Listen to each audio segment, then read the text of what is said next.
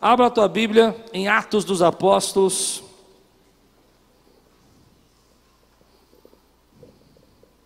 Capítulo 16, versículos de 11 a 15.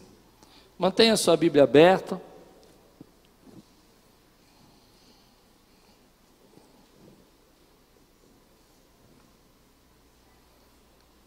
Lu, é para mim. Mantenha sua Bíblia aberta, nós vamos ler vários textos aí de Atos 16, de 11 a 15, depois nós vamos continuar. Antes de nós lermos, levante bem alta a tua Bíblia, ponha bem alta assim, ó. É o primeiro domingo do ano, vamos forçar um pouquinho, vamos ficar de pé assim, vamos fazer com autoridade hoje. Amém? Começar o ano forte. Levanta bem alto sua Bíblia e diga: Essa é minha Bíblia. Eu sou. Eu tenho. Eu posso. Abrirei meu coração.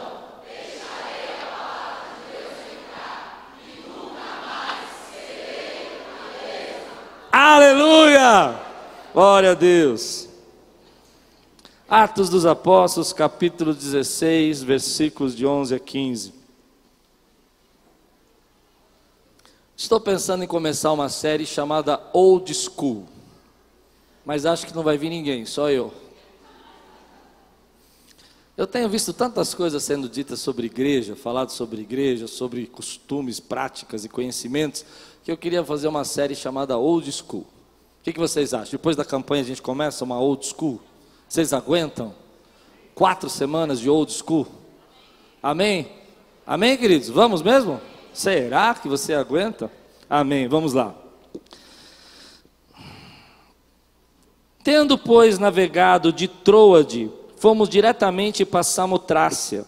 E no dia seguinte a Neápolis. Dali fomos a Filipos, cidade da Macedônia, primeira do distrito e colônia romana. Nesta cidade permanecemos alguns dias. No sábado, saímos da cidade para a beira do rio, onde nos pareceu haver um lugar de oração. E assentando-nos, falamos às mulheres que haviam se reunido ali. Certa mulher, chamada Lídia, da cidade de Tiatira, vendedora de púrpura, temente a Deus, nos escutava. O Senhor lhe abriu o coração para que estivesse atenta ao que Paulo dizia. Depois de ser batizada, ela e toda a sua casa nos fez este pedido: se julguem que eu sou fiel ao Senhor, venham ficar na minha casa. E nos constrangeu a isso. Vamos orar? Senhor, fala conosco nessa noite. Traz a tua palavra, ministra aos nossos corações, edifica a nossa vida, vem com teu espírito e o alimento que nós precisamos para essa semana seja entregue aos nossos corações, em nome de Jesus. Amém. Hoje eu quero estudar com você uma pequena porção do livro de Atos dos Apóstolos. E antes de a gente começar a entrar na história de Atos 16, você precisa entender por que, que Atos dos Apóstolos foi escrito. Atos dos Apóstolos foi escrito para nos mostrar a origem, o início, o começo da igreja. Como é que os pais da nossa fé se reuniam, pregavam, o que eles acreditavam, o que eles viviam. E Atos dos Apóstolos, capítulo 16, parece um texto meio perdido. Paulo chega lá em, na Macedônia e parece que ele vai na beira do rio, lê e uma mulher se converte chamada Lídia e acabou. Mas na verdade esse texto é precioso é muito importante para nós, inclusive, inclusive para o Brasil é muito importante. Porque esse texto está falando de como o evangelho, o cristianismo, chegou na Europa. Essa é a primeira conversão da Europa. Lídia é a primeira conversão da Europa. Então, o livro de Atos Apóstolos, o capítulo 16, está falando para nós o início de todas as coisas e quais eram as convicções dos apóstolos, o que, que eles pensavam, como eles acreditavam. Sabe, eu, eu amo a igreja. Eu amo a igreja. A igreja de Jesus, para mim, é preciosa. A igreja de Jesus é muito importante. No meu coração, a igreja de Jesus é algo que Deus preparou para abençoar vidas, mas não foi sempre assim. Eu nem sempre gostei muito da igreja. Eu me lembro que quando jovem, assim, eu não gostava muito da igreja, eu não gostava da instituição, não gostava dos, dos dogmas, dos costumes. Eu era uma, um jovem assim que era contra a autoridade. Eu não era um jovem que gostava da igreja. E ainda depois que eu comecei a pastorear e comecei a aprender um pouco sobre a igreja, eu entendi a igreja numa dimensão diferente. Algumas pessoas entendem a igreja numa dimensão física, institucional. A igreja é uma instituição onde a gente se reúne, é assim que eu via. Ia de domingo, porque minha mãe mandava, mandava eu acordar cedo e dava um tapão assim para a gente sair da, da casa, porque tinha que ir para o culto. E a igreja era uma instituição. Mas quando eu comecei, e é isso que Atos Apóstolos, capítulo 16, vai falar para nós, é que a igreja tem algo misterioso, místico, sobrenatural, que opera sobre ela, meu irmão. E aí que eu comecei a me apaixonar pela igreja. Mas não foi sempre assim. Aí eu me lembro que quando começava a pastorear e comecei a pregar, eu gostava muito de falar que eu não gostava da igreja. Eu não gosto de igreja. Eu, não, eu pregando aqui, domingo, e assim, quanto mais eu falava isso, mais a igreja enchia. Eu não gosto de igreja, porque hoje tem um monte de gente que não gosta de igreja, porque entende a igreja só no nível de instituição, não no nível espiritual. E eu dizia isso. Um dia eu fui para casa meio triste, tinha pregado, e eu não senti que a pregação foi uma bênção. Quando eu estava sentado ali orando, falando com Deus, o Espírito Santo falou assim: pare de falar mal da minha noiva. Não, você não entendeu. Pare de falar mal da minha noiva. Querido, a igreja é a noiva, nós somos a noiva de Cristo, e se você é a noiva de Cristo, querido, entenda: a noiva tem um noivo, a noiva tem um noivo. As pessoas estão falando mal da igreja porque não entendem o que ela opera no mundo espiritual, porque não veem as coisas que estão acontecendo, e Atos dos Apóstolos, capítulo 16, versículo 11 em diante, vai começar a mostrar para nós o que a igreja faz e como ela faz, porque a igreja é a noiva noiva, e a noiva tem um noivo. Pare, querido, cuidado, como as pessoas não conseguem perceber. Então, em Atos capítulo 16, Olha que coisa linda, venha comigo, imagine isso.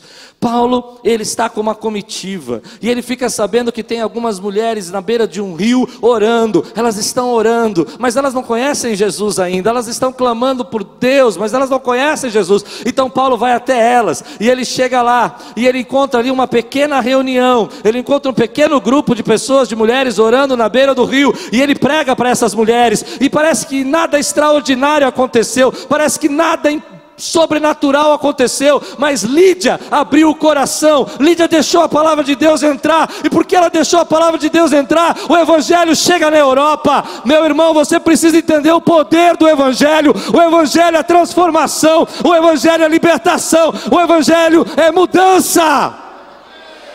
Às vezes é pequeno, mas é sobrenatural. É minúsculo, é uma pessoa, mas traz uma grande libertação.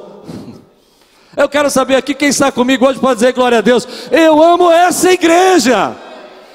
Não é a instituição, eu amo essa igreja sobrenatural, essa noiva. Quantos podem dizer glória a Deus por isso? Me aguenta, porque de manhã demorou uma hora. Então à noite vai demorar um pouco mais. Então, porque Lídia abriu o coração, o Evangelho chegou na Europa numa reunião simples, pequena, sem muita gente, mas algo sobrenatural começou a acontecer. Assim aconteceu na tua vida. Porque um dia você abriu o seu coração, o Evangelho entrou no seu coração, ele chegou na tua casa, chegou na tua família. Muitos aqui foram os primeiros a se converter, os primeiros a se entregar, e porque se entregaram, salvação, libertação, quebra de cadeias aconteceram porque você abriu o seu coração. E aí eu me lembrei da Aquiles quando a Aquiles começou. Quando eu comecei, eu tinha 22 anos, eu era um garoto assim muito experiente. Ironia, irmãos, né? Eu não tinha experiência nenhuma. E eu achei que ia começar uma igreja ia ser muito fácil. Mas aí o que aconteceu foi o seguinte: nós fomos, alugamos uma garagem, damos uma boa lavada nelas. Eu não lembro quem estava na turma da lavagem, mas nós tínhamos um grupo lá lavando. Acho que eu não estava. Acho. Tá o pessoal lá, chegou na hora do culto para começar, domingo, seis e meia da tarde, nós esquecemos de olhar se tinha luz no prédio. Então, quando eu cheguei, cliquei e não tinha luz. A multidão de sete pessoas estava chegando. Para nós era uma multidão. Eles estavam vindo e não tinha luz. De repente, para o Renato com o carro. Ele não é cristão, ele não é convertido, ele nem, nem conhecia o Renato. Ele desce do carro, ele olha e fala: Aqui vai ser a igreja, mas não tem luz? Eu falo: Então. E ele volta correndo para o carro, eu não sabia, ele era um eletricista. E no carro dele tinha uma luminária. E a luminária tinha reator. E era 220. E ele coloca aquela luz naquela garagem. E porque ele colocou luz naquela garagem, nasce Aquírios. E porque nasce Aquírios, nós estamos aqui hoje, meu irmão. Então Lídia abre o coração. Aleluia. Aleluia. Aplauda o Senhor mais forte, glorifique o nome dEle, porque uma pessoa abriu o coração, ouve o culto. Aleluia.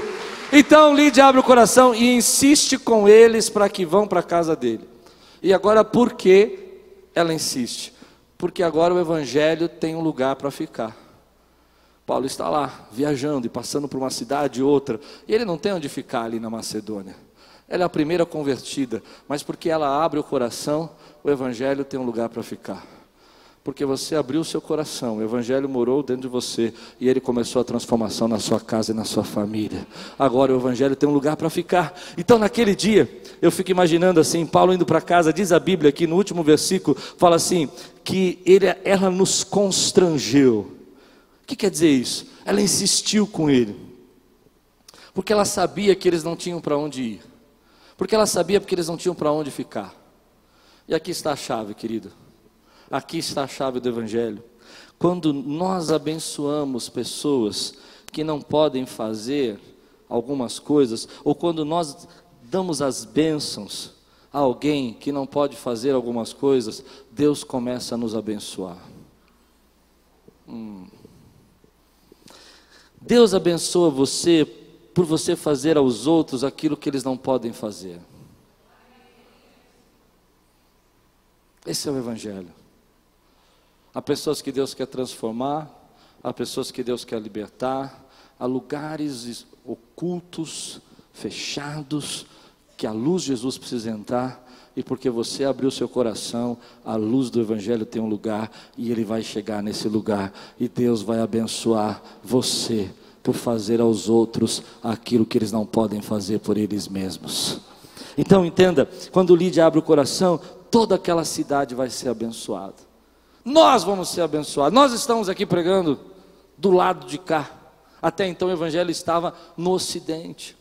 Mas as, o que me, me, impacta com o Evangelho é que às vezes nós não enxergamos que algumas bênçãos de Deus estão disponíveis para nós, estão sendo preparadas por Deus, mas só podem ser entregues para nós se nós abrirmos o nosso coração. Hum.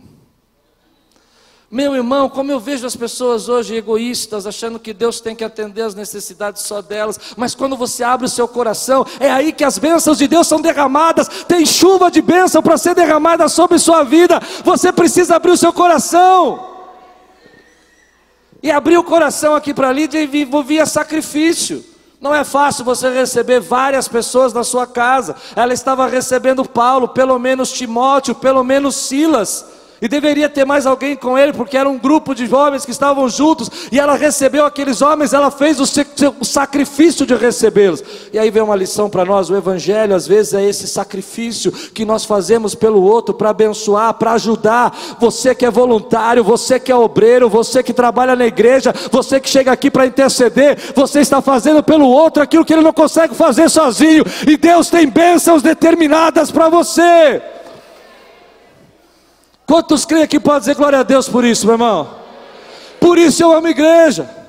Eu amo a igreja misteriosa. Eu amo a igreja sobrenatural. Eu amo a igreja que faz pelo outro aquilo que ele não pode fazer no mundo espiritual. Hum. Quem está comigo aqui, diga amém, querida. A pessoa não consegue se relacionar, se relacionar, no seu casamento, ela precisa de ajuda, mas tem alguém que vai fazer por ela aquilo que ela não pode fazer, e porque ela faz por ela aquilo que ela não pode fazer, Deus determina na vida dela bênçãos, bênçãos, bênçãos, bênçãos, bênçãos para a cidade toda.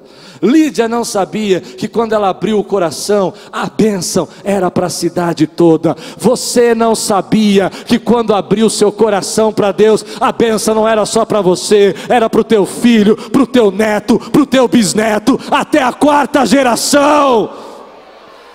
Se você crê, levanta a tua mão agora e dá um glória a Deus e rompe, meu irmão, essas coisas que estão falando com a noiva. Diga comigo, precisa não esquecer mais. A noiva tem um noivo.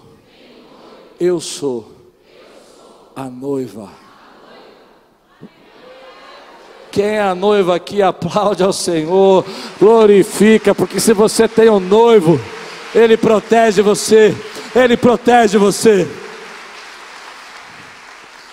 Mas Lídia não podia imaginar, assim como você às vezes não pode imaginar, que ela abrindo o coração, ela fazendo um sacrifício, coisas sobrenaturais seriam liberadas sobre toda a cidade. Deixa eu contar uma história para você que talvez te escandalize. Minha avó, ela ia. Se escandalizar vai ser bom. Eu acho que vai ser bom você ficar escandalizado. A minha avó, ela ia numa igreja, logo no começo, numa igreja batista, mas ela não era convertida ainda, sabe? Ela ia só dar uma olhada lá e tal. Ela gostava de um pregador que chamava Rizaro, da Ibabe. Foi um dos primeiros fundadores da Ibabe, chamava Pastor Rizaro. Minha avó também era uma das fundadoras, ela ajudava, ela ia lá. Mas um dia convidaram ela para ir num centro espírita. Calma, eu não vou ofender ninguém, não é assim que o evangelho é pregado, amém, queridos? Mas ela fez uma oração. Ela falou: Deus, se aqui tem a palavra, o Senhor vai me mostrar hoje. E ela foi conversar com o pastor. Falou: me convidaram aí para um lugar que vai ter uns negócios lá e tal. O pastor não ficou bravo, não. Ele pregou com amor para ela e falou assim: Você quer ir? Vá. Eu vou orar para que Deus revele a você a verdade e toda a verdade e o seu caminho. E ela foi. Minha avó contando essa história para mim, eu ficava de cabelo em pé. Ela disse que começou. Eu não sei bem o que começou, mas você imagina. E ela ficou falando: Deus, me mostra, eu quero saber o caminho. Eu quero saber o caminho. Então, depois de um certo tempo, nada acontecia, nada acontecia. O chefe da reunião disse assim: você, alguém aqui, alguém aqui está impedindo dos espíritos se manifestar. Ela levantou e falou: Fui eu, sou eu. Sou eu. Ela falou: Eu orei, fui eu. Mas a minha avó volta, não tem briga. Não é assim que o evangelho é pregado com briga. Amém, queridos? Entende isso? Voltou. E ela começa a caminhada com Jesus. Porque ela aceita Jesus Hoje nós somos mais ou menos sete ou oito, não sei, perdi a conta já, de pastores na família. Eu não vou falar de mim, mas só o meu irmão, são dez mil membros na igreja dele, mais de um milhão de pessoas que já ouviram pregações do meu irmão. Mas não é do meu irmão que eu estou falando, eu estou falando da Lídia, que não chamava Lídia, chamava Elisa, que era minha avó. Aqui nessa igreja está cheio de Lídias. Está cheio de Lídia, você está fazendo o sacrifício, está carregando o Evangelho, e Deus está transformando a tua vida, a tua casa, a tua família e a tua geração. Minha avó já morreu faz bastante tempo, mas eu estou pregando hoje lembrando dela, dizendo para você o seguinte: ela não era uma pessoa famosa, ela não tinha 500 mil likes na rede social, acho que ela nem viu rede social. Mas eu conheço várias igrejas que nasceram porque ela abriu o coração dela.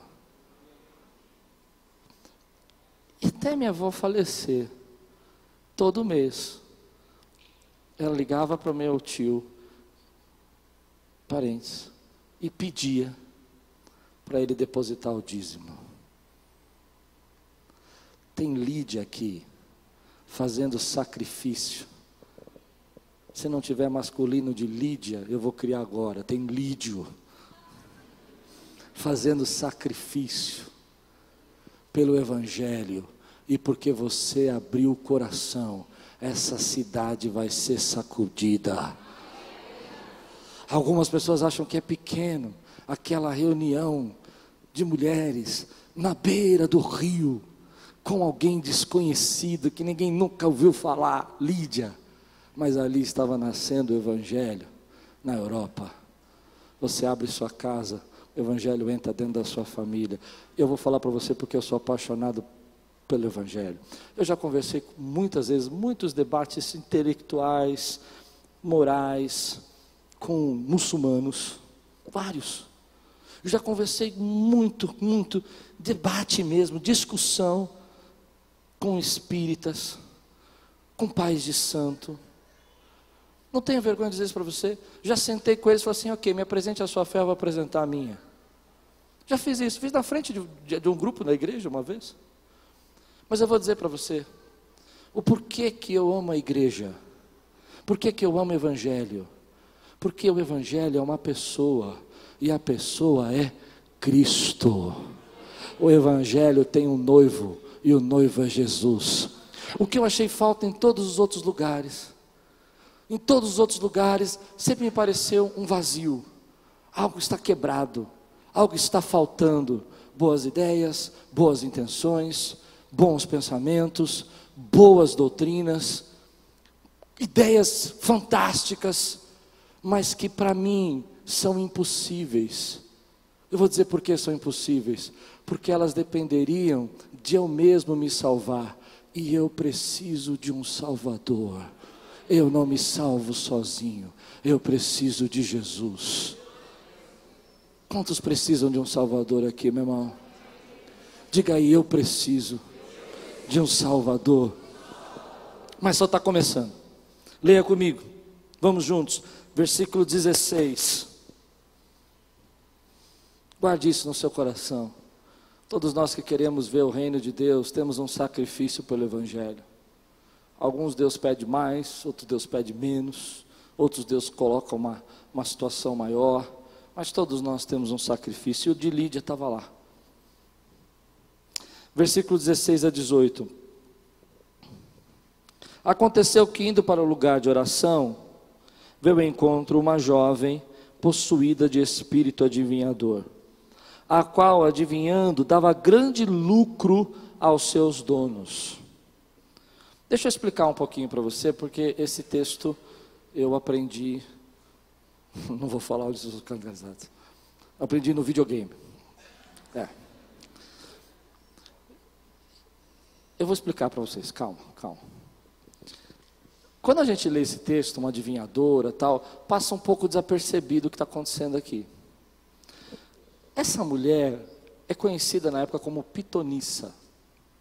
A pitonissa da cidade é um oráculo.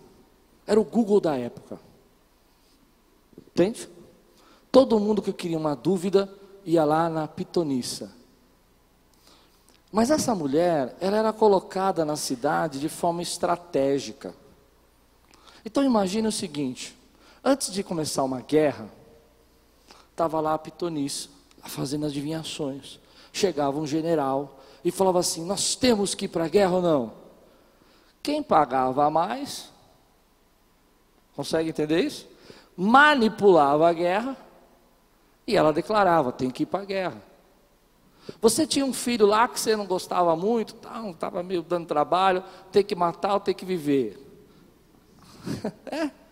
A pitonice ia lá e determinava até se seu filho ia viver. O poder dessa mulher na cidade era enorme porque eles acreditavam que ela tinha a boca de Deus. E o que ela falasse geria as guerras, o comércio, o que ia fazer, os líderes, os escolhidos. Por isso essa mulher era, diz o texto, gerava grande fonte de lucro. Porque todo o sistema era baseado na adivinhação dela. E olha o que vai acontecer. Esses homens são servos do Deus Altíssimo e anunciavam a vocês o caminho da salvação. Então, ela está lá, essa adivinhadora, as pessoas vão lá, ela domina toda a cidade, as pessoas têm respeito por ela, e ela sai, imagina essa cena, e ela sai com todo aquele misticismo dela, dizendo assim: Ei, esses homens são servos do Deus Altíssimo. Uau, todo mundo está olhando para Paulo agora, ela está falando, e aí ele diz assim: e anunciam a vocês o caminho da salvação. E ela vai gritando atrás deles durante muitos dias, muitos dias. Você imagina isso? E Paulo está ali discernindo aquilo, falando: tem negócio estranho essa mulher aí, o tempo todo ela está falando verdade, mas a verdade que ela está falando não está certo, tem alguma coisa errada. E aí eu quero tirar quatro ou cinco lições para a nossa vida aqui. Primeira lição que eu tiro. Algumas pessoas, quando vêm à igreja, elas são muito românticas, ingênuas, fofinhas. Elas acham que todo mundo que segue está seguindo mesmo. Acho que não entenderam. Querido, nem todo mundo que te segue está te seguindo. Tá bom, não gostou, vou melhorar. Nem todo mundo que te segue está com você. A primeira lição que a gente tem que ter, querido, é que você, quando está na igreja, vai ter gente que está ali, mas não está ali. Está te seguindo, mas não está seguindo. Eu aprendi uma lição na minha vida, querido. Nem todo mundo que me segue está comigo. Você precisa tomar cuidado com isso. Há pessoas que são ingênuas elas ficam enamoradas, encantadas, enganadas com elogios. A pessoa faz um elogio para você, você conta a vida toda. Ela fala: Nossa, seu arroz é uma delícia. Ai, deixa eu te contar, minha amiga. eu estou com um problema. Pessoas, querido, que não conseguem suportar esse elogio quando recebe um elogio. Agora, olha o que Paulo está fazendo. Ele está ouvindo essa mulher falar a verdade. Ela estava dizendo a verdade? Eles eram servos do Deus Altíssimo? Eram? Eram. Eles estavam anunciando o caminho da salvação? Era. Ela tinha até respeito da pessoa para falar isso, ela estava falando a verdade, mas ela estava importunando. Por que, que ela estava importunando? Porque, querido, às vezes as pessoas estão dizendo a coisa certa pelas razões erradas. Primeiro, há pessoas que te seguem, mas que não estão com você. Segundo, há pessoas que estão falando coisas certas no dia de hoje na igreja, mas pelas razões erradas. Hum, não. Meu irmão, amadureça, cresça, se em Atos dos Apóstolos, no início da fé, havia pessoas falando coisas certas pelas razões erradas, você acha que hoje não existe pessoas falando coisas certas pelas razões erradas? Estão cheias de pessoas falando coisas certas pelos motivos errados, para te prender, para te enganar, para falar com que você seja manipulado. Quebre tudo isso. Se você quiser crescer no seu ministério, se você quiser viver o melhor de Deus para a tua vida, fale o que é certo pelas razões certas. Nesses 25 anos já vi muito isso. Quantas vezes eu já vi no meu trabalho como secular quando a pessoa diz assim, ah, ah você é muito inteligente, muito legal. Ah, está dizendo a coisa certa, eu sei. Mas a razão é, o motivo é outro. Eu vou, eu vou abrir mais. Vamos mais fundo? Podemos? Escandalizo? Hoje as pessoas não seguem a gente, querido na rua gritando: Ei, esse é o pastor Klaus, servo de Deus. Não, elas postam na internet. E elas colocam lá o que elas quiserem. Elas falam da noiva. Entende isso que eu estou dizendo ou não? Elas colocam você para baixo. Outro dia uma irmã pôs um post assim. Ela disse assim: pastor Klaus, ele é uma benção. Mas as pessoas da Quírios são muito difíceis. Eu vou dizer para você, esse é o tipo de coisa que engana um monte de gente.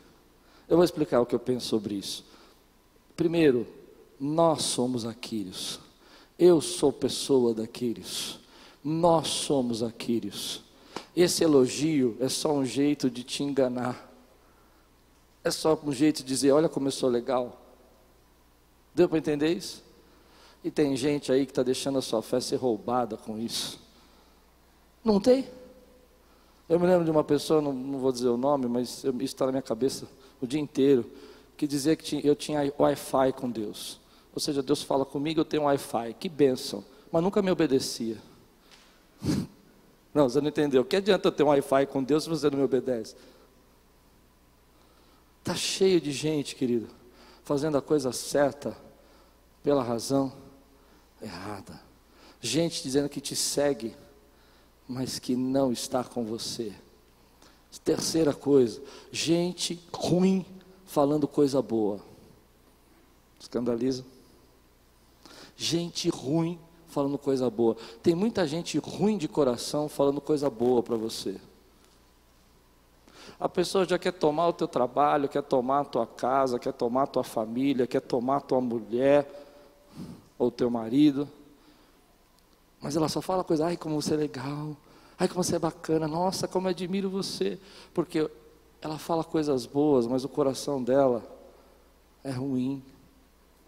A Bíblia diz que o coração dessa mulher era o coração de uma adivinhadora. Você entende isso? E você vai ouvindo. Quantas vezes eu já atendi pessoas que estavam para se separar? Verdade não? Porque alguém com coração ruim começou a falar: a tua esposa, ela não te trata tão bem. Você precisa de alguém que te trate melhor. Você precisa de Jesus, rapaz. Você não é menino. Dá para levantar, colocar o lixo para fora, dá, não vai morrer. Entende o que eu estou pregando? E a gente às vezes não percebe que essa pessoa entra com uma palavra, um sucio suave, anunciando elogios, mas na verdade o coração dela é ruim. Mas deixa eu contar uma história para você. O Evangelho e a igreja é poderosa para que, em nome de Jesus, pegar coração ruim e transformar em coração bom. Não, você não entendeu. O coração dessa mulher vai ser liberto. Outra coisa que eu aprendi: há pessoas que podem dizer coisas boas, coisas boas, por interesse e por um tempo.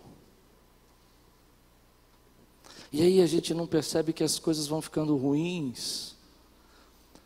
Mas existe uma coisa que a igreja do Senhor precisa ter e você tem, porque você é o Evangelho. Eu vou mudar. Você é o Evangelho de Jesus. Aonde você chega, o Evangelho de Jesus chega. Aonde você chega, a presença de Deus chega. Aonde você puser a planta dos teus pés, possuirá para Deus, para Jesus. Cadeias são quebradas. E aí você precisa entender que quando esse texto começa a, a mostrar para nós, parece que algo sobrenatural está acontecendo não era apenas Paulo pregando na beira do rio, mas era uma potestade sendo desafiada no mundo espiritual. Quantos entendem que eu estou pregando aqui? Assim é na tua vida, meu irmão querido, amado. Quando você abriu seu coração para Deus e quando você começou a fazer sacrifícios a Ele, quando você começou a ser alguém dado ao projeto de Deus, abriu sua casa, você começou a mexer com potestades, mas o Evangelho é poder de Deus para quebrar cadeias. Você crê nisso? Quantos podem dizer glória a Deus por isso, meu irmão? Então, diz a palavra de Deus, primeiro, quero que você entenda isso, que eles estão dizendo, dizendo, ela está dizendo a coisa certa, mas pela razão errada. E aí que está tudo errado. Eu aprendi isso no meu ministério. Não adianta você falar coisas certas pela razão errada, isso não vai levar você a lugar nenhum. Então, tome cuidado. Tome cuidado com pessoas que olham para você, dizem coisas boas, mas que estão semeando em você uma semente ruim, porque o coração delas é ruim. Podia falar isso? Eu acho que sim. Não é verdade? Olha o que vai acontecer aqui. Versículo 16, capítulo 16, versículo 19 a 24.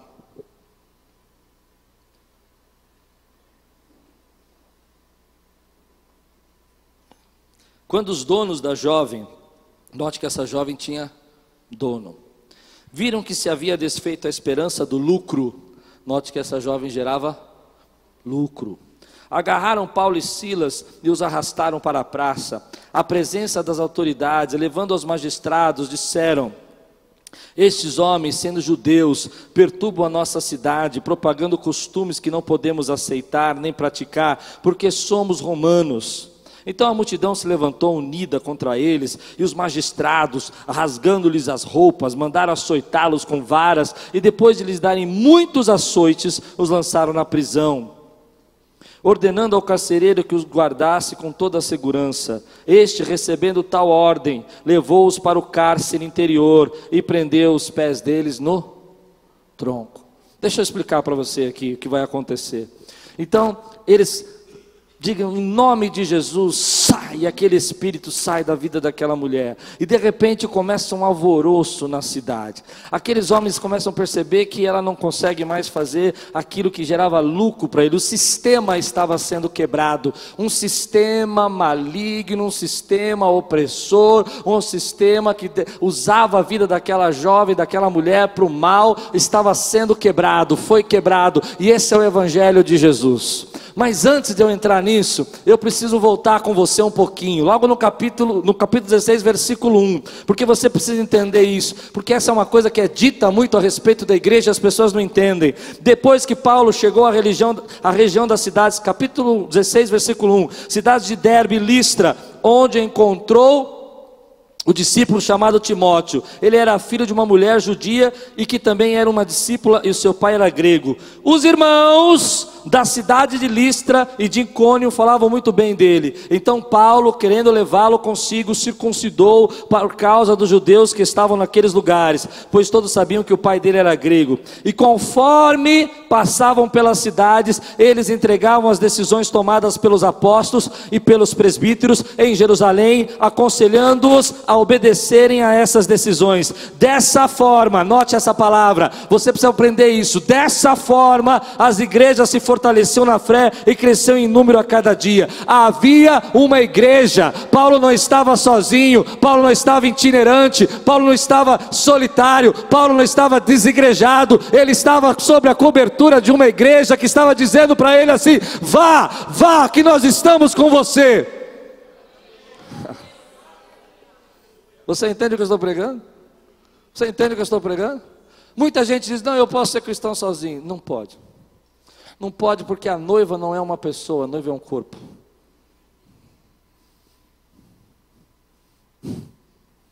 E membro sem corpo, cortado, apodrece. Você entendeu o que eu disse ou não? Pega um pedaço do seu dedo, corta do corpo. Deixa ele cinco minutos, dois dias, três dias, fica podre. Sabe por quê? Porque você não está vendo. Segura, segura você.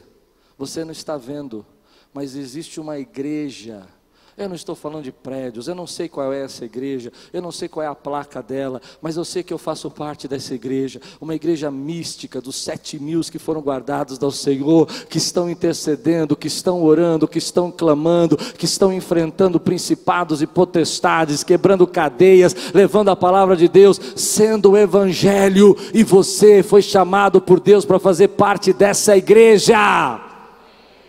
Eu não sei se aquela igreja da esquina é, eu não sei se a outra é, se aquela que você não gosta é, eu não sei. O que eu sei é que existe essa igreja e eu faço parte dela, e é por isso que eu amo a igreja, porque essa igreja leva cadeias serem quebradas. Então você precisa entender o que vai acontecer, porque eu creio que isso aconteceu na tua vida também. Então Paulo começa a, a declarar a libertação daquela mulher. Há um sistema econômico lucrativo, maligno, que é sustentado pelaquela, pelaquela mulher, e aquela cidade vive em função dele, mas espiritualmente ele foi derrotado, espiritualmente ele foi quebrado. Na tua casa, na tua família, querido, havia um sistema, havia uma hereditariedade, havia alguém que estava ali que precisava receber recebeu uma palavra, e naquele dia, quando ela abriu o coração, foi quebrado esse sistema. Ele é quebrado todos os dias, ele é quebrado nesse lugar, todos os cultos, e é por isso que eu estou pregando nessa noite. Está sendo quebrado cadeias aqui hoje.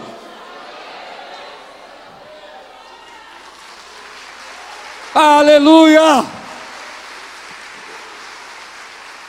Se você crê, diga glória a Deus por isso, meu irmão. Quando o evangelho entrou naquela cidade, você precisa entender isso que eu vou falar. Havia lucro na desgraça. Você acha que é diferente hoje? Eu vou dizer para você sobre mim, eu não posso falar muito de outras pessoas. Eu nasci numa casa disfuncional, minha mãe doente, meu pai separado, não tínhamos o que comer, mas eu tinha uma igreja. Ela não me dava cesta básica, ela não me dava dinheiro, eu ia a pé para a igreja, não tinha comida lá. Mas lá tinha uma coisa chamada embaixadores do rei. Você não sabe nem o que é, porque se você não nasceu no evangelho. Era um grupinho de crianças, de jovens, adolescentes, adolescentes que ficavam decorando textos bíblicos e frases ou cartilhas, né, que ensinavam alguns princípios morais. Nós íamos lá de sábado à tarde, ficávamos sentados lá, e aí você fazia todo um exército, você batia continência, nós somos embaixadores do rei, eu não lembro tudo. Princípio 1, aí você tinha que falar, aí tinha um versículo, nunca viu isso, né? Tinha as mensageiras do rei, alguém foi mensageira do rei aqui? Aê, ô glória, levanta as mensageiras do rei. Alguém foi embaixador do rei? Sério, Moisés? Você tem cara mesmo. É nós, estamos juntos. Alguém mais foi embaixador do rei aqui? Você foi, Rafa Sou? Amém. Tem cara. Mais alguém? Aí em cima? Aonde? Eu não vi. Lá na ponta de lá. É mesmo? Glória a Deus. Existe até hoje, Mateus? Não sabia não. Então, eu ficava lá à tarde. E era um negócio meio. Não tinha televisão, videogame, internet, nada. A gente ficava lá só lendo a cartilha e repetindo as coisas, tinha que decorar. Quem decorava passava de nível, quem não decorava voltava para trás. Mais ou menos isso, né? Resumindo. Mas eu estava pensando nisso hoje à tarde. Aonde eu estaria se eu não tivesse aquele lugar? Não, você não entendeu. Eu sei com as pessoas que eu andava naquela época. Você olha para mim assim, essa carinha legal, tal, mas você não me conheceu aos 12, 13, 14 anos. Eu sei onde estaria, querido. Se aqueles líderes, homens, não ficassem a tarde toda ali, tentando inventar alguma coisa para a gente fazer, e ensinando a palavra de Deus para nós. O Evangelho é poder de Deus para destruir cadeias. Eu amo a igreja por isso. Eu amo essa igreja essa igreja que destrói cadeias. É isso que a Quírios é, querido, uma igreja que destrói cadeias. Pessoas chegam aqui endividadas e nós pregamos, ensinamos, elas são libertas porque há uma, um sistema, um principado devorando a vida financeira dela. Pessoas chegam aqui com as suas famílias destruídas, elas são reconciliadas porque há um sistema contra a família e a igreja se levanta para pregar o amor de Deus para a família. Eu não estou dizendo que nós não temos problema, nós temos problema, querido. Tem muita gente que segue que não segue, tem muita gente que está atrás da gente, mas que não está. Entende o que eu estou pregando? Tem gente que fala a coisa certa pelo motivo errado, mas eu só estou vivo. Estou falando vivo, porque um dia alguém pregou o evangelho para mim. E eu conheço um monte de gente, um monte de irmão aqui, que é ex alguma coisa, porque o ex significa uma cadeia que foi quebrada na vida dele. Mas todos são libertos das drogas? Não, não sei. Não sei. Eu gostaria de dizer para você que todos são. Não sei. Eu sei que muitos são. Mas a depressão é uma doença? Acredito que é. Em alguns momentos é, em outros é espiritual. Em outros é uma doença. Você entende o que eu estou dizendo? Mas todas as pessoas que são convertidas podem, não deveriam ter depressão. Eu não sei, eu tive depressão. E eu sei que eu sou convertido. E forte. Forte, forte. Mas eu vou dizer uma coisa para você: cadeias são quebradas. Essa Deus escolheu quebrar na minha vida. Amém? Ah, mas minha mãe não foi curada. Então que Deus é esse que não curou sua mãe? Eu não sei. Mas minha mãe me cuidou. Mora sozinha, viveu. E eu vou dizer uma coisa que aí você precisa crer. Se você crer, você vai dar uma maior glória a Deus da tua vida. Nessa vida, eu vou pregar sobre isso na Old School. Vou lembrar de pregar sobre isso, na, no meu, na semana da Old School. Nessa vida, nós vamos ter muita dor. Se não é uma dor de enfermidade, é uma dor de divisão, uma dor de briga, não é isso? Mas eu creio, se você crê, você dá glória a Deus, que haverá um dia onde a dor e a angústia vai cessar. E esse é o Evangelho de Jesus. Quantos podem dizer glória a Deus por isso, meu irmão? Então, aquela cidade é chacoalhada, o sistema é derrubado, e é isso que o Evangelho está fazendo. Lembra quando eu preguei? O Evangelho desfaz o jugo, o jugo da finança, o jugo das drogas, o jugo do suicídio. Me lembro uma vez num programa de rádio, fazendo um programa de rádio. Estou lá pregando numa bênção na rádio, de repente o Espírito Santo fala comigo: para, para agora. E eu parei. E ficou aquele negócio meio estranho na rádio, mudo. E aí Deus começou a falar no meu ouvido assim: Você acredita que Deus fala no seu ouvido? Falou assim: Você que está com essa arma na cabeça, não é para você atirar na sua cabeça. Deus tem um plano para a tua vida. Liga aqui agora que eu vou falar com você e eu vou deixar a linha desocupada. Dois segundos, toca o telefone. Um homem chamado Edson. Ele diz: Pastor, eu sou o Edson. Pensei até que era o marrom, mas era o Edson. Pastor, eu sou o Edson. Eu sou um segurança. E eu estava com a minha arma na cabeça. E eu disse que hoje eu ia tirar minha vida. Se Deus não falasse comigo. E eu liguei o rádio. Eu nunca ouvi seu programa. Mas quando você falou da arma na cabeça, eu falei: Deus está falando comigo. Esse homem entregou a vida dele para Jesus. Diga comigo: Eu sou o Evangelho. Quer um outro exemplo? Você acredita? Outro exemplo, esse aqui veio na igreja. Estou pregando um dia na rádio, eu e a Lupe, ministrando, e de repente Deus fala no meu coração assim: Deus tem o poder da ressurreição. Ele ressuscita mortos. E hoje Ele está ressuscitando o seu filho, que morreu na sua barriga. Me liga uma irmã, dizendo: Pastor, eu acabei de sair agora do médico e meu filho está morto. Mas eu creio que Deus tem o poder da ressurreição. E eu senti meu filho se mexer quando o senhor pregou. Eu vou lá de novo. Nasceu uma menina. O nome dela é o mais lindo do mundo. Luciana Claudete. Veio aqui. E o nome virou Luciana, em homenagem a Lupe e Claudete. Bom. Eu apresentei essa criança. Quantos podem dizer glória a Deus? Eu apresentei essa criança. Aleluia! Eu quero ouvir você dizer glória a Deus. Aleluia! Mas estamos com os apóstolos e eles estão nessa loucura. Pessoas estão gritando, eles estão sendo açoitados. Escute que eu quero pregar para você agora. Escute. Pessoas, querido, muitas vezes não entendem porque as coisas ficam malucas quando elas estão servindo a Deus, quando elas abrem o seu coração. Se sua vida hoje está meio assim, numa turbilhão, você está passando por grandes lutas porque você abriu o seu coração, porque você começou a orar, porque você começou a se dedicar. Fique tranquilo. Sabe por que isso acontece? Acontece é porque você está fazendo o que Deus pediu para você fazer. Você crê? Às vezes nós entendemos, querido, que quando a gente ajuda alguém ou faz o que Deus manda a gente fazer, as coisas ficam malucas, ficam doidas. Sim, vira uma reviravolta. Eu tive uma experiência dessa muito bacana, muito forte na África. Nós estávamos lá pensando em construir a casa, tentando construir a casa. Uma luta com as malas que não chegam, uma luta com a, com a máquina, uma luta com o tijolo, e de repente vem uma intimação. Lembra da intimação? Lembra? A intimação é um negócio incrível na África. É um pedaço de papel desses de caderneta, escrito à mão, sem carimbo, sem nada, você está intimado. Pronto, é um detalhe. Eu li aquele papel todo. O que é isso aqui? Isso aqui é uma intimação. Nós fomos intimados.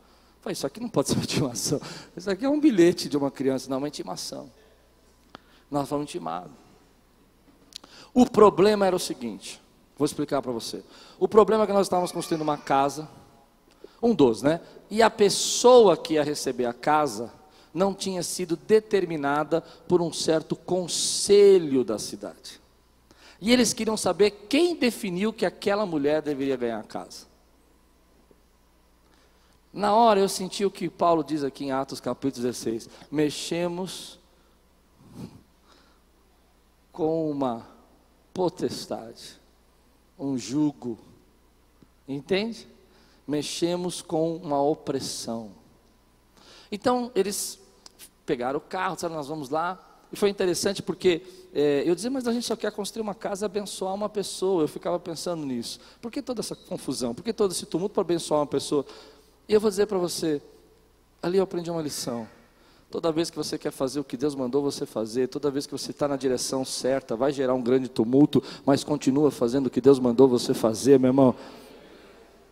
Então eu fiquei no carro e saiu o, o pastor Jefferson. Eu falei, não, eu quero ir lá conversar com os líderes. Inclusive, assim, ali, não era uma prefeitura, nada, era uma casa, assim, parecia um centro comunitário misturado com um lugar de discussão da aldeia, sabe? Era uma mistura. Eu falei, não, eu quero lá conversar. Ele disse, você não. Eu falei, por que eu não? Eu que vim fazer um negócio aqui, eu quero falar com eles. Não, você não, você é muito branco. E porque eu sou, eu não me acho. Eu me acho bem assim, né? Mas eu fiquei lá no carro e eu fiquei intercedendo e eu vi as pessoas gesticulando, gesticulando, gesticulando e brigando. Eu falei, mas por que aquele homem está tão bravo? Nós vamos só abençoar uma pessoa, construir uma casa e vamos embora. E ele bravo, bravo, bravo. De repente chega uma mulher que é do ciclo de oração das igrejas. Uma baixinha desse tamanhozinho assim. Ó. Ela entra, pastor, pastor, pastor, no meio da prefeitura. Eu falei, essa mulher vai quebrar tudo, meu irmão. Ela olha para mim e assim: Olha, é o seguinte, eu quero dizer uma coisa para você em nome de Deus, em nome de Jesus. E ele começou a falar, e ela começou a chamar a atenção. Isso que vocês estão fazendo é algo que Deus não agrada. Deus vai pôr a mão de vocês. E os homens começaram a sentar. Homem grande, irmão. Aquela menina. Ah! Eu. Daqui a pouco, ela sai, olha para mim e fala assim: paz. Eu, paz. Sai todo mundo. Eu falei, quem é essa mulher, Jefferson? Falei, essa mulher é a líder do ciclo de oração aqui das irmãs aqui. Ah, ela chegou lá e arrebentou tudo, pastor. Pôs o pé na porta. Você precisa entender o que eu estou pregando, meu irmão. O evangelho é você. Você pode dizer glória a Deus por isso, meu irmão? quando nós estamos pregando, quando a igreja está evangelizando, quando você abriu sua casa, quando você abriu seu coração, você comprou uma briga, houve um grande tumulto, fique tranquilo, Deus está no controle, Ele está no controle. Você pergunta, mas por que, que as pessoas não gostam de você? Eu vou dizer porque elas não gostam de você. Não, elas, não é que elas não gostam de você, elas não gostam do que você faz e por quem você faz. elas não gostam de quem você é para Deus e o que você faz para o nome dEle. Eu aprendi isso. Muita gente não vai gostar de mim, mas não é porque não gosta de mim, porque nem me conhece. Essa multidão aqui não conhecia nem Paulo. E eles começaram a gritar e fizeram um tumulto e açoitaram. Gente que não conhece você não gosta de você. E às vezes você vê lá um post na internet de gente que não conhece você e não gosta de você, você fica bravo, você não entende. Eu vou explicar por quê. Porque essas pessoas que não gostam de você, não é que não gostam de você, não gostam do que Deus está fazendo na tua vida e do que tua vida está se transformando. Quantos podem dizer glória a Deus por isso, meu irmão? E aí você não entende. Por que, que gente fala mal? Por que, que gente te persegue? Por que gente se levanta? Você não fez nada para a pessoa, a pessoa não vai com a sua cara e você não compreende. É claro, há algo que você está fazendo que está quebrando lucro, está quebrando cadeias, está quebrando amarrações, está trazendo libertação. Você é o Evangelho. E porque você abriu o seu coração, vidas estão sendo transformadas, e as pessoas não gostam não de você, não é da sua pessoa, mas é de quem está em você. Então elas vão falar mal de você mesmo, vão te criticar. Eu já não ligo mais. Eu já não ligo. Eu acho isso uma coisa assim, não é nem normal. Quanto mais essa igreja crescer, mais essa cidade for abalada, mais vão falar da gente, meu irmão.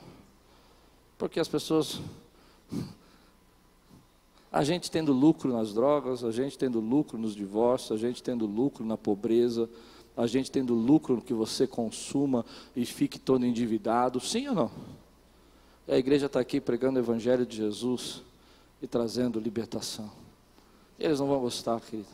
Mas não importa, importa que a gente esteja no centro da vontade de Deus, porque por Ele e para Ele são.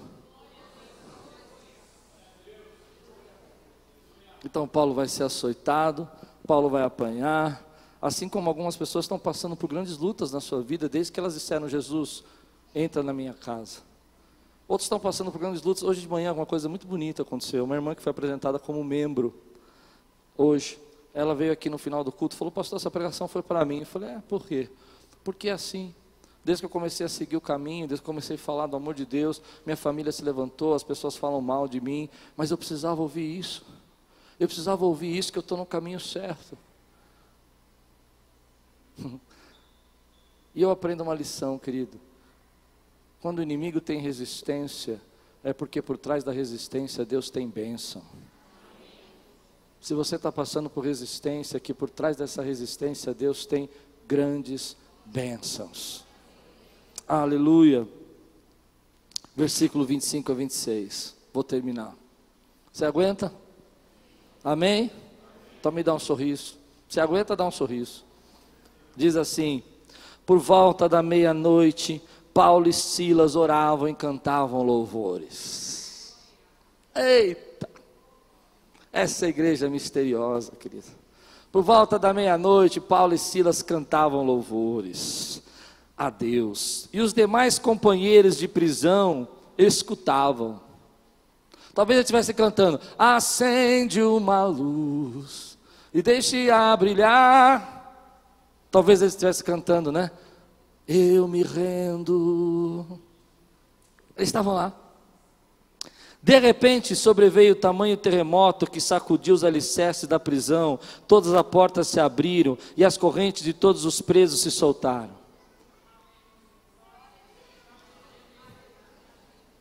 Deixa eu explicar. Eu estava orando sobre isso e fiquei pensando nessas correntes que se soltaram.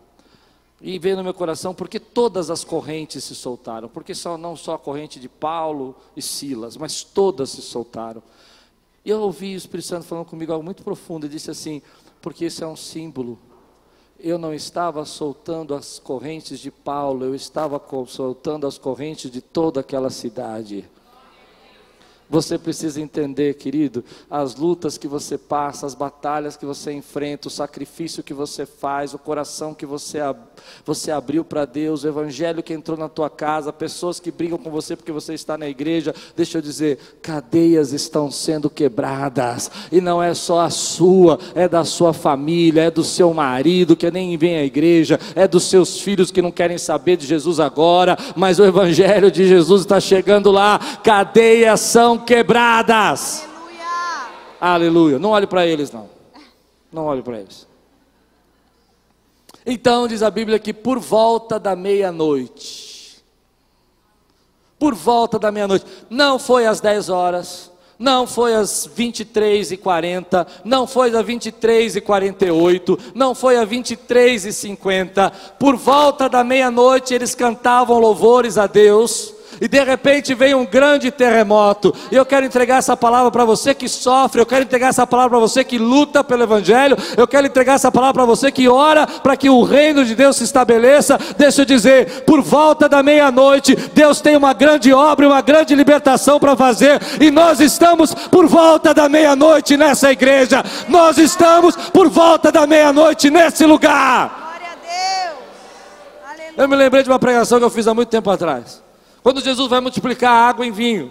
Quando Jesus vai multiplicar água em vinho, ele fala: enche as talhas enche as talhas. Então vem o mestre que vem encher as talhas e ele pega a água, mais ou menos cada talha tem 60 litros. Ele vai pondo uma talha, ele enche outra, ele enche outra. Na primeira talha é água, na segunda talha é água, na terceira talha é água. Diz a Bíblia que quando ele chegou na última talha, quando encheu até a boca, quando estava completamente cheia, a água se transformou em vinho. Eu vou dizer para você o que eu sinto: estamos na sexta talha, estamos completamente cheios estamos prontos para ser transformados em vinho. Essa é a décima segunda hora. Você às vezes não entende. Alguns podem estar na décima hora, dizendo, ah, está demorando. Está chegando a sua décima segunda hora, querido. Mas essa igreja já está na décima segunda hora. Quantos podem dizer glória a Deus para isso, meu irmão? Glória a Deus. Você precisa entender isso. Tem um momento. O texto diz: Eu amo essa palavra, eu amo essa palavra de repente.